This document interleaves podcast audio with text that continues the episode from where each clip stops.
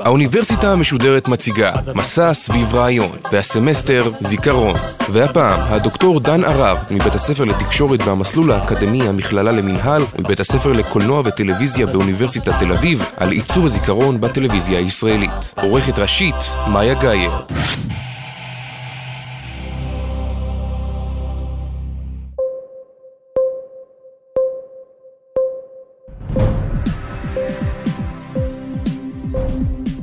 ב-11 בספטמבר 2001, בשעה 8.46 בבוקר, פגע מטוס במגדל הצפוני של מרכז הסחר העולמי בניו יורק.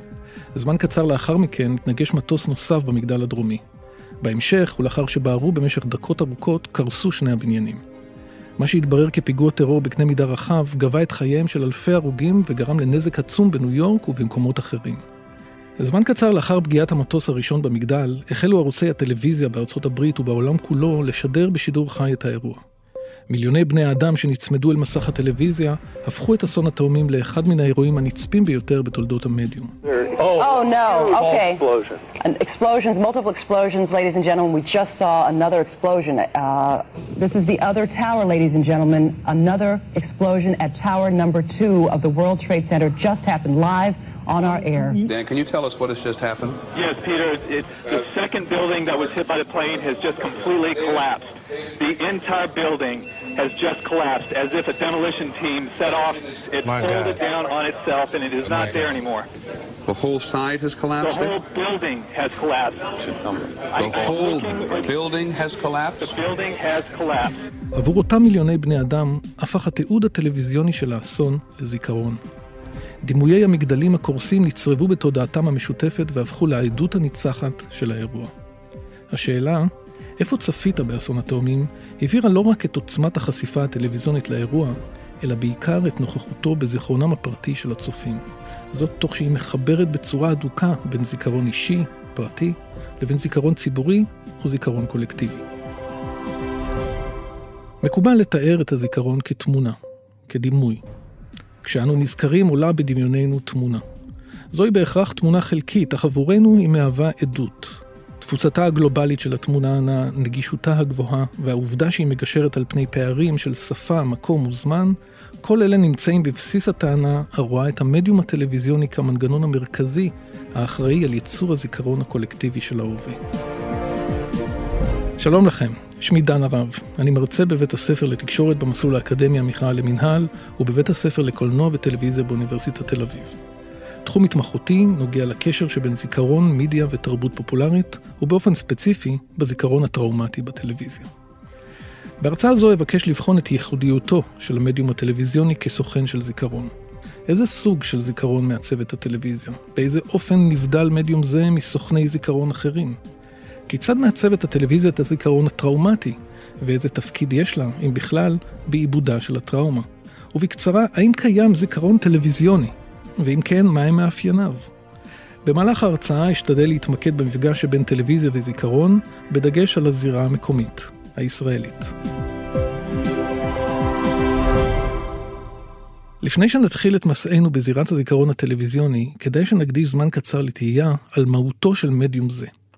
הטלוויזיה, שהיא בת בית ובת לוויה ותיקה של האדם המודרני, חודרת אל המרחב הפרטי כבר באמצע המאה ה-20. מאז ועד היום מתקיימת מחלוקת עזה בשאלת השפעתה. יש הרואים בה מדיום רע, מכשיר שכל תכליתו לגרום להתמכרות, מדיום המעודד פסיביות, הנשען על ריגושים זולים, והמחנך לסיפוק מיידי של צרכים. מנגד, ובמקביל, מוכרת הטענה הרואה בטלוויזיה אמצעי שיש בו כדי לפתח את הידע האנושי, מדיום המסוגל לספר סיפורים מורכבים, בעלי ערך אמיתי, ובכך להרחיב את תודעת האדם. כך או כך, מוסכם כי הטלוויזיה הינה מדיום מסחרי. זהו מכשיר המבקש לשדר להמונים. במידה רבה, כדי לקיים את שידוריו, הוא אף תלוי בצפיית ההמונים. בבואו ללכוד ולשמר את תשומת הלב של צופיו, ננקטות במדיום זה מספר טכניקות מרכזיות, ביניהן השמירה על השטף ועל רצף השידור, יצירת מצג מלאכותי של עימות ומשבר, כמו גם הבטחה מתמדת לחידוש, הישענות על דמויות מוכרות המעוררות אשליה של קרבה ועוד. למול הציווי הדרמטי, קרי הצורך לייצר כל העת תחושת משבר, תמונה מוגזמת שבמרכזה חידוש, טלטלה וקונפליקט, מבקשת הטלוויזיה, הקשורה בטבורה והתלויה למעשה בשיטה הכלכלית, לחזק את הסטטוס קוו, לפעול למען שימור המצב הקיים. מתח זה שבין חידוש ושימור המצוי בלב ההיגיון הטלוויזיוני, מכונן גם את תפקודה של הטלוויזיה כסוכן זיכרון מרכזי. לאור כל זאת ראוי לשאול כיצד קשורים האילוצים השונים הכרוכים בפעולת המדיום הטלוויזיוני לשאלת הזיכרון. באיזה אופן תכונות המדיום מכוננות זיכרון קולקטיבי. למעשה שאלת הקשר שבין זיכרון לטלוויזיה אינה ברורה כלל. במידה רבה התהייה על הקשר שבין טלוויזיה לזיכרון מהדהדת את המחלוקת אותה הצגנו קודם בשאלת ההשפעה. גישה אחת רואה במדיום הטלוויזיוני את המכשיר הגדול ביותר של הוצאה מהקשר. על פי גישה זו הטלוויזיה, בגלל מערכת האילוצים שבתוכה היא פועלת, הצורך לשמור על שטף, על תמצות, על מעבר מהיר בין נושאים, מונעת יכולת של קליטה, עיבוד וזכירה של מידע אודות העבר. היא מבודדת את הצופה מהתנסויות אמיתיות. לצד המבט המדגיש את היעדר ההקשר ואת ההתבוססות בהווה כתכונות המרכזיות של המדיום הטלוויזיוני, גישה שונה רואה דווקא בחיוב את הצפייה בטלוויזיה. למדיום, על פי גישה זו, תפקיד פעיל וייחודי בהבניית ההיסטוריה, וזאת באמצעות טיפול נרטיבי במגוון ג'אנרים, מחדשות וסרטים דוקומנטריים ועד אופרות הסבון וסרטי דרמה עלילתיים. נשאלת השאלה, מה הופך אירוע בטלוויזיה לחלק מן הזיכרון? בלילה שבין השישי לשביעי ביוני 1982, בתחילת מלחמת לבנון הראשונה, כבש כוח של סיירת גולני את פסגת הבופור. מבצר צלבני, רם ונישא, שהיווה איום מתמשך על יישובי הצפון. בקרב נפלו שישה לוחמים. לכיבושו של המבצר הייתה משמעות סימבולית ברורה, ועל כן שעות ספורות לאחר כיבושו, הגיעו ראש הממשלה דאז מנחם בגין ושר הביטחון אריאל שרון לביקור באתר. המפגש עם החיילים העלה את הדיאלוג הבא. ספר משהו על קרב הכיבוש. איזה התנגדות הייתה לכם? לא היה הרבה אנשים, אבל היו פה מחופרים טוב. לא היו להם מכונות ירייה? היו להם גם מכונות ירייה די גדולות פה באזור המבצר, ובתוך התעלה, מעורבים אישיים, פשוט לא נתנו להיכנס. הייתם צריכים להתגבר עליהם בקרב פנים על פנים. הרבה נכנעו? לא, לא נכנעו. לא נכנעו. רק נהרגו. או ברחו. בכתבה הטלוויזיונית ששודרה באותו ערב נראה בגין יורד מן המסוק. כשירד הוא נתמך על ידי שלישו הצבאי. איש ביטחון רחן לעזור. על המסך הצטיירה דמותו כמנותקת מן הסיטואציה הקשה שהתרחשה במקום רק מספר שעות קודם לכן. נדמה שהשאלה, היו להם מכונות ירייה? והתנהלותו של ראש הממשלה שיקפו היטב את הנתק שבין המדינאי שהורה על הכניסה ללבנון ובין המציאות הצבאית. תיעוד ביקורו של בגין בבופור הפך לפריט מרכזי בזיכרון הטלוויזיוני של מלחמת לבנון. פריט בו ניתן לצפות שוב ושוב במגוון של תוכניות תיעודיות ואזכורים שונים של המלחמה. מובן שלנוכח כך עולות שאלות אודות משקלו של המדיום הטלוויזיוני בהפיכת אירוע ביקורו של בגין בבופור למרכיב בזיכרון של המלחמה ההיא. מה הקשר בין כותרת האירוע, המשפט שנשאר חקוק בזיכרון, לבין היותו של הקטע פיסה טלוויזיונית? האם אירוע בגין בבופור היה הופך כלל לכה מרכזי בזיכרון, לו מצלמות הטלוויזיה לא היו שם כדי לתעדו? האם כלל היה מתרחש בפועל כשם שהתרחש? ובעיקר, מדוע וכיצד התגלגל ביקורו של בגין בבופור לפרי טריוויה, למוצר מדף זמין וייצוגי, הפופולרי כל כך באזכורים שונים של טראומת לבנון. חשוב להדגיש כי חלק לא מבוטל מן האירועים המטופלים על ידי המדיה, הינם אירועים שנועדו ונוצרו מלכתחילה להיות אירועי מדיה. כך לדוגמה אירועי טרור הינם למעשה אירועים שתכליתם המוצהרת היא לעורר חרדה ופחד בקרב מיליוני צופי הטלוויזיה ולאו דווקא בקרב הקורבנות הישירים של האירוע. בנוסף, לצד אירועים המתרחשים במציאות החוץ-טלוויזיונית, ראוי לשים לב לזיכרון הטלוויזיוני הנוגע לאירועים טלוויזיוניים. כאלה יכולים להיות תוכניות, טקסים, תחרויות, שתכליתם המוצהרת או המקווה היא להיות נצפים על ידי ההמונים, או אירועים שייצוגם הטלוויזיוני הפך במידה מסוימת מרכזי מהם. הטלוויזיה הישראלית מעריכה כי תוצאות הבחירות לכנסת התשיעית יהיו כדלקמן, אנא התבוננו עמי, מחל, על פי התחזית של הטלוויזיה, לא יותר ולא פחות מזה, מחל ניצחה בבחירות, מהפך שחל בפוליטיקה הישראלית. תודה לכל הדין שלנו, הם היו פנטסטיים. כדורסל בארץ יש, אנחנו במפה ואנחנו נשארים במפה, לא רק בספורט והכל.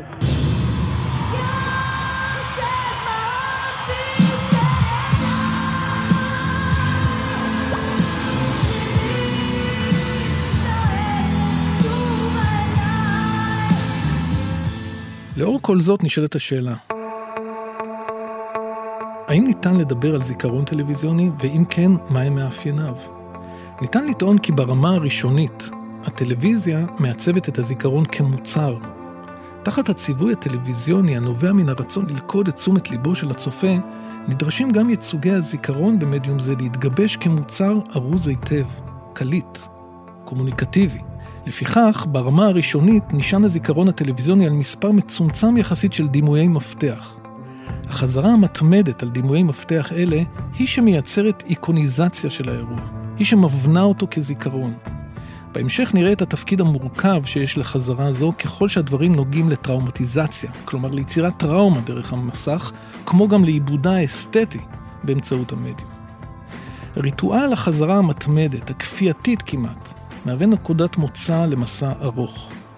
אל ייצוגיו הבסיסיים של האירוע מצטרפים כעת ייצוגים נוספים. אלה מפרקים ומאדירים את האירוע, ובתורם עשויים לשמש הן כמנגנונים המספקים מידע והמייצרים קשב והיענות, והן כמכשירים יעילים של השלמה ועיבוד, כמו גם של הנאה והתענגות.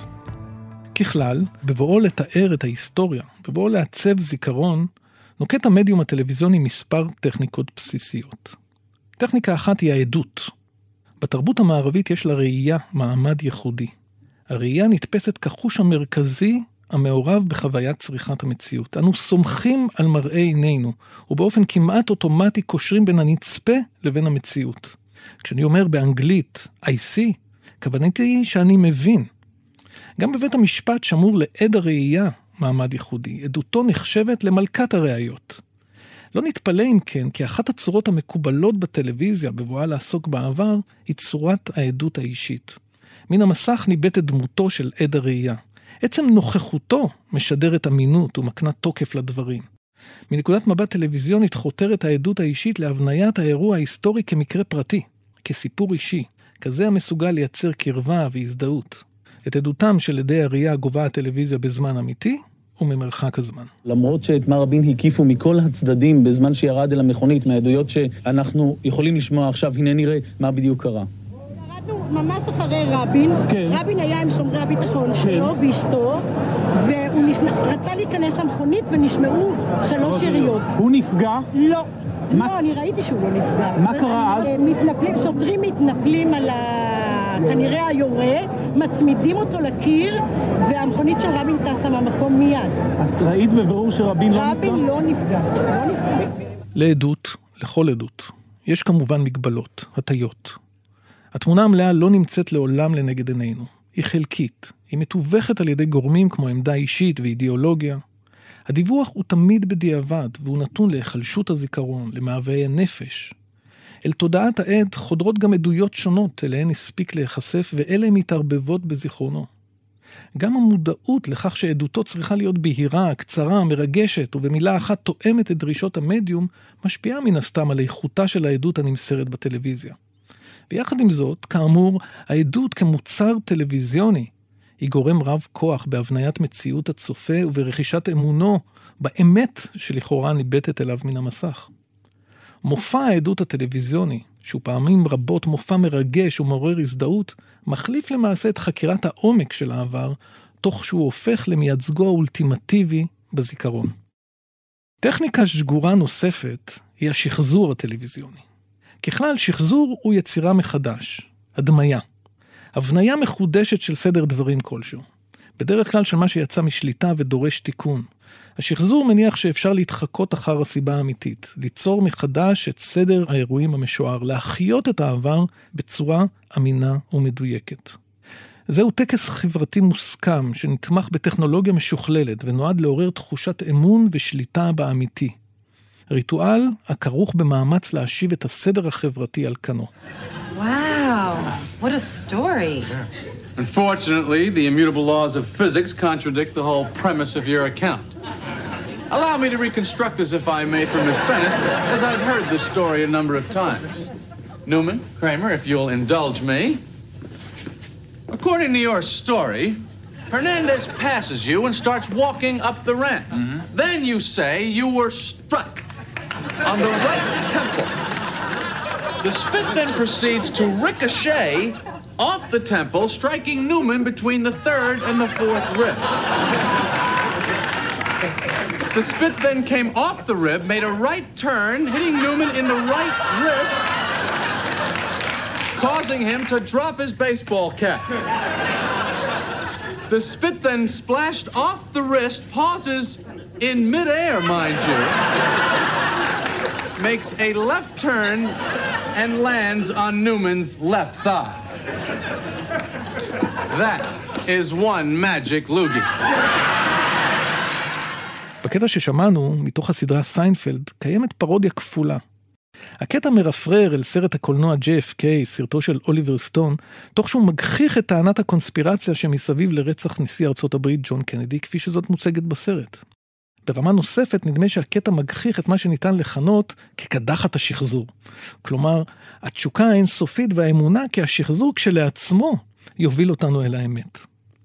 אחת מצורות המבע המוכרות בעת שחזור היא ההילוך האיטי. ההילוך האיטי, ה-slow motion, הינו כינוי לטכניקה של התמונה הנעה, היוצרת פער בולט בין ייצוג הזמן לבין התמשכותה בפועל של פעולה או של סדרת פעולות עוקבות. זהו גם מרכיב מרכזי באסתטיקה של השחזור, כפי שנתקבעה בדמיון התקשורתי של הצופה הטלוויזיוני. ההילוך האיטי מייצר מחד אשליה של דיוק, הוא כמו מסייע להיטיב לראות. הקצב האיטי מייצר הקשר מדעי, חקירתי. לכן שימוש בהילוך איטי נפוץ לדוגמה בשידורי ספורט, שם הוא עשוי לשמש לפירוק חזותי של מהלכים ובחינה מדוקדקת של החלטות שיפוט וכדומה. במקביל לאשליית הדיוק מייצר ההילוך האיטי אפקט שניתן לכנותו גדול מהחיים. כאפקט המושך תשומת לב אל עצמו, מייצר ההילוך האיטי תחושה טקסית, מלאכותית. בהילוך האיטי רגע השיא נמתח עד קצה גבול היכולת. הדרך אל השיא, המועצמת באופן מלאכותי, הופכת עיקר. בחזרה להילוך איטי, בניסיון להבין את המתרחש. כאן יגאל עמיר שולח את ידו לאקדח. הוא עוקף את הסטודנט מורדי ישראל מימין, ויוצא לרגע מהתמונה. ואז, בבת אחת, הוא פורץ לעבר רבין, מושיט את האקדח קדימה, ויורה שלוש יריות. וכך זה נראה במציאות. ב-22 בדצמבר 1995 שידרה חברת החדשות של ערוץ 2 את קלטת קמפלר. תיעוד הרצח של ראש הממשלה יצחק רבין, כפי שזה צולם על ידי הצלם החובב רוני קמפלר. עיקרו של המשדר התבסס על צפייה חוזרת ונשנית בפיסת הסרט המקורי, וזאת בתוספת קריינות רציפה של מגיש המשדר, האטת הסרט והגדלת חלקים מסוימים בתוכו לצורך התמקדות, וכן שימוש בגרפיקה שעיקרה חיצים בצבע אדום המסייעים בהבהרת הקריינות והמפנים את תשומת לב הצופים לפינות אפלות בתמונה. כך שימש הסרט בסיס למהלך של שחזור.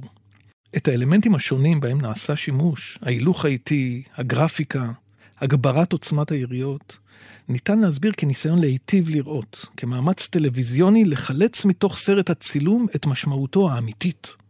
הסרט המשוחזר הפך לחלק בלתי נפרד מן האירוע אותו הוא משחזר. הוא עולה בדמיונם של האנשים שצפו בו כשהרצח מוזכר בנסיבות כאלה או אחרות, ביחד עם דימויים אחרים שצולמו בליל הרצח, כמו דימויים וציטוטים מנאומו של רבין, שירת שיר לשלום עם סיום העצרת, ודימויי הלוויה והאבל הקולקטיבי בתקופה שלאחר הרצח. התיעוד כמו אורז את האירוע במתכונת נגישה, קליטה, נוחה לעיכול. דרך מוכרת נוספת בה פועלת הטלוויזיה בבואה לייצג את אירוע ההלם, היא באמצעות הצגתו כחוליה בשרשרת, כבעל תקדים היסטורי. כך לדוגמה, בעת שעסקה ברצח רבין, בחרה הטלוויזיה הישראלית להדגיש את הממד הפוליטי של הרצח, וזאת בין השאר באמצעות חיבורו באופנים שונים לרציחות של מנהיגים אהודים בהיסטוריה, כמו גדליה או ג'ון אף קנדי. בצורה כזאת נדמה כי הערעור הטוטלי של הסדר, תחושת השבירה המוחלטת של המוסכמות, הגלומה באירוע, ממותנים. ההצמדה המלאכותית של האירוע לאירוע קודם, מבנה אותו כאירוע שיש בו סוג מסוים של רציפות וסדר, ועשויה לפעול לנרמול והרגעה, גם אם אשלייתית. תבנית ההצמדה פועלת לעיתים בדרך מפתיעה. לא פעם יונקת הטלוויזיה את התקדים ממאגר הדימויים של התרבות הפופולרית, ולאו דווקא מן ההיסטוריה. כך לדוגמה אירוע טרור דוגמת אסון התאומים, הושווה לא אחת לתקדים קולנועי דוגמת סרטי האסונות שבהם משופע הקולנוע האמריקאי.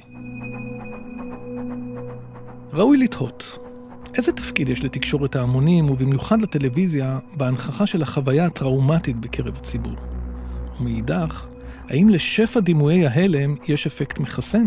האם הטלוויזיה מסוגלת לאבד את האירוע הטראומטי ובכך לתרום להשבת הסדר ולו הסימבולי על כנו? אם נשוב לסוגיית החזרה, לחזרה הכפייתית כמעט של הדימויים הטראומטיים המלווים את הטיפול הטלוויזיוני באירוע קצה, נוכל לעמוד על הכפילות האפשרית הנוגעת לחלקה של הטלוויזיה ביחס לאירוע. מצד אחד, הצפייה המחזורית בדימויים הקשים עלולה לטעת אימה וחרדה בקרב הצופים, ובמובן זה לעורר אצלם רגשות טראומטיים. יחד עם זאת, לחזרה המתמדת עשויה להיות גם תוצאה נוספת. החזרה עשויה דווקא להביא לעייפות, לסוג של אדישות ופסיביות, ולתחושה, ייתכן אשלייתית, של התגברות על האירוע. פרשנות מרחיבה תראה בחזרה המתמדת על הדימוי, לרבות הדימוי הקשה, מקור להתענגות, אולי אף להתרפקות. רמז לכך סיפק הפילוסוף ולטר בנימין. בחיבורו "יצירת האומנות בעידן השעתוק הטכני" תהה בנימין על טיבה של האנושות, שניכורה מעצמה הגיעה לדרגה כזו שהיא מסוגלת לחוות את השמדתה היא כהנאה אסתטית ממעלה ראשונה. חוקרים אחרים, דוגמת הפילוסוף ומבקר התרבות סלאבו ז'יז'ק, הרואים בטלוויזיה את המייצגת הטובה ביותר של זרם המעמקים התרבותי בחברה, גורסים כי הטלוויזיה אינה יכולה אלא להבנות את המציאות פעמיים. פעם אחת כטראומה, ופעם שנייה כתיאור של אותה טראומה תוך שימוש במונחים מוכרים ושחוקים. כך, נדמה כי הטראומה והנוסטלגיה, שברגיל נדמות כתופעות מרוחקות זו מזו, הופכות בחסות החוויה הטלוויזיונית לצורות סמוכות, ניתן לומר כי בחסות המדיום מתבצעת פעולת המרה רדיקלית. הטראומה, אותה לבוש נוסטלגי. הנוסטלגיה, כמהלך של התרפקות מהנגד, גם אם כואבת על העבר, משמשת בטלוויזיה לצורך פירוק יעיל של הטראומה הקולקטיבית. הנוסטלגיה, אם כן, היא אמצעי מתוחכם של נרמול הזוועה. היא מאשרת את הקיים והופכת אותו לשגרתי. לא רק לחזרה, גם להשוואה ולתקדים שהצגנו קודם כמרכיבים בדיווח, עשוי להיות אפקט כפול. גם הם עשויים להעצים את הזוועה, ובאותה מידה להעניק לאירוע משמעות רחבה יותר, ובכך כמו לנרמל אותו, להציג אותו כחוליה בשרשרת של אירועים דומים. כך או כך, העיבוד המיידי של אירועים קשים, בין השאר באמצעות השידור החי, הרציף, המחזורי, הוא רק שלב ראשון בתהליך ארוך יותר של עיבוד הטראומה המתבצע על ידי המדיום. האירוע הופך לנקודת מוצא של טקסטים טלוויזיוניים מז'אנרים שונים, האירוע ההיסטורי, הטראומטי והדרמטי, מהווה עבור המדיום נקודת מוצא יעילה לכינון יצירה הפונה אל ההמונים. צורה מקובלת מאוד של עיבוד הטראומה באמצעות הטלוויזיה ניתן למצוא בזירת הדרמה. הדרמה בעיקרה היא סיפור שבמרכזו שינוי. החריגה מן השגרה, השבר, הקונפליקט, הם נשמת אפה של הדרמה. על כן לא נדיר להבחין בהישענות של הדרמה הטלוויזיונית על אירועים טראומטיים, אם בצורה ישירה ואם כהדהוד. האירוע הטראומטי מהווה עבור הטלוויזיה כר נרחב ליצירת קשב ועניין. סביר כי החיבור של הדרמה, העלילתית, לאירוע מוכר לצופה מחייו שלו, עשוי ליצור עניין ראשוני גבוה, היענות ואף הזדהות. גם המהלך הדרמטי המבקש ליצור סיגור, השלמה וקתרזיס מתכתב עם החוויה הפוסט-טראומטית, שחלצות ממנה כרוכה בעיבוד ממושך של האירוע או סדרת האירועים. בשיאו של תהליך העיבוד, working through, אמור הקורבן להפנים את זיכרון האירוע אל תוך סיפור חייו, למצוא בו משמעות ובמידה מסוימת להחלים. גם הז'אנר הדוקומנטרי, שבהגדרתו עוסק בתיעוד העבר, מהווה מחוז מקובל של טיפול ועיבוד בטראומה הקולקטיבית. כך לדוגמה, בישראל, צפוי צרכן המסך להיתקל בסרטים ובסדרות היסטוריות המשודרות בסמוך לימי השנה למלחמות. היצירה התיעודית מבקשת ממרחק הזמן לחזור לאירוע או לשרשר את האירועים ולספק מבט מפוכח ובוגר ביחס אליהם. הסדרה או הסרט כמו מבקשים להעניק את הגרסה המסכמת, נכון לאותה עת, אודות האירוע הטראומטי. נרמול הטראומה כמו מאפשר להכניס את האירוע להיסטוריה הכמו רשמית, תוך אפסונו במקביל כיצירה אסתטית. ברור כי את עקבות הזיכרון הטראומטי ניתן למצוא גם בז'אנרים טלוויזיוניים אחרים. תוכניות הסאטירה וההומור לדוגמה עשויות למצוא באירוע הטראומטי כר פורה ליצירת פרשנות רדיקלית לאירוע ממשי.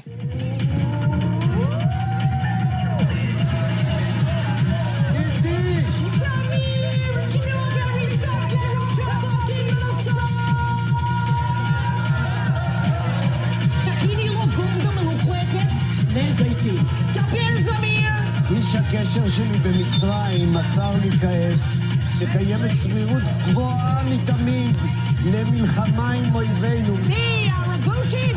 אבל לא הרגנו את כולם? רגע, זה של דיין. משה!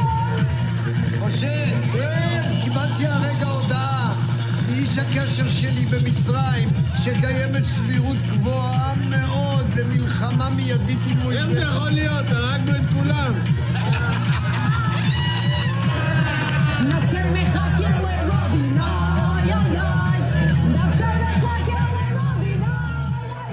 בקטע ששמענו מתוך תוכנית הסאטירה היהודים באים, ניתן לראות כיצד זיכרון המחדל המודיעיני של מלחמת יום כיפור וההתראה הנופלת על אוזניים אטומות ושיכורות מכוח ומיין, זוכים באמצעות הטיפול הסאטירי הן לחיזוק האירוע הקשה בזיכרון, והן לפירוקו באופן המאפשר, במידה רבה, להתגבר עליו ולו באמצעות ההומור.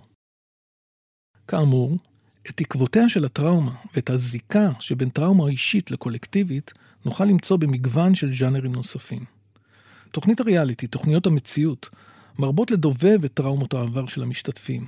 לא פעם מהדהדות טראומות אישיות אלה אירועים מן הספירה הלאומית, כמו מלחמות או פיגועי טרור.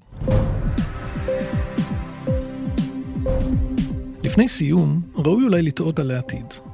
בשנים האחרונות, ועל רקע עלייתה של התרבות הדיגיטלית, עולה התהייה שמא הטלוויזיה הולכת ומאבדת את מקומה כערוץ התקשורת המרכזי בחברה.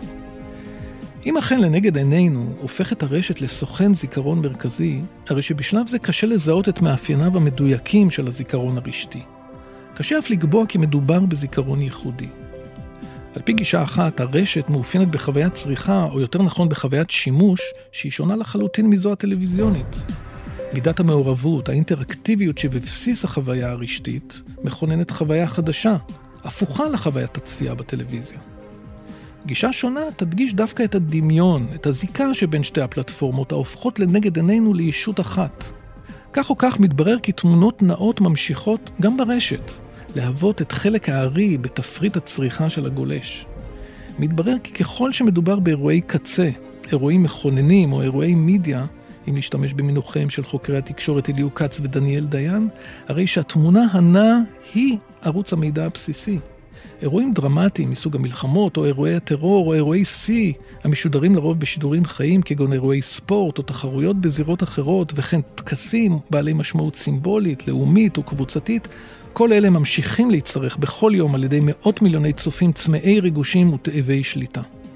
עבור רבים מהם, מאיתנו, יהיו אירועים טלוויזיוניים אלה לחלק בלתי נפרד מזיכרוננו האישי, ולא פחות מכך, מזיכרוננו המשותף, מזהותנו.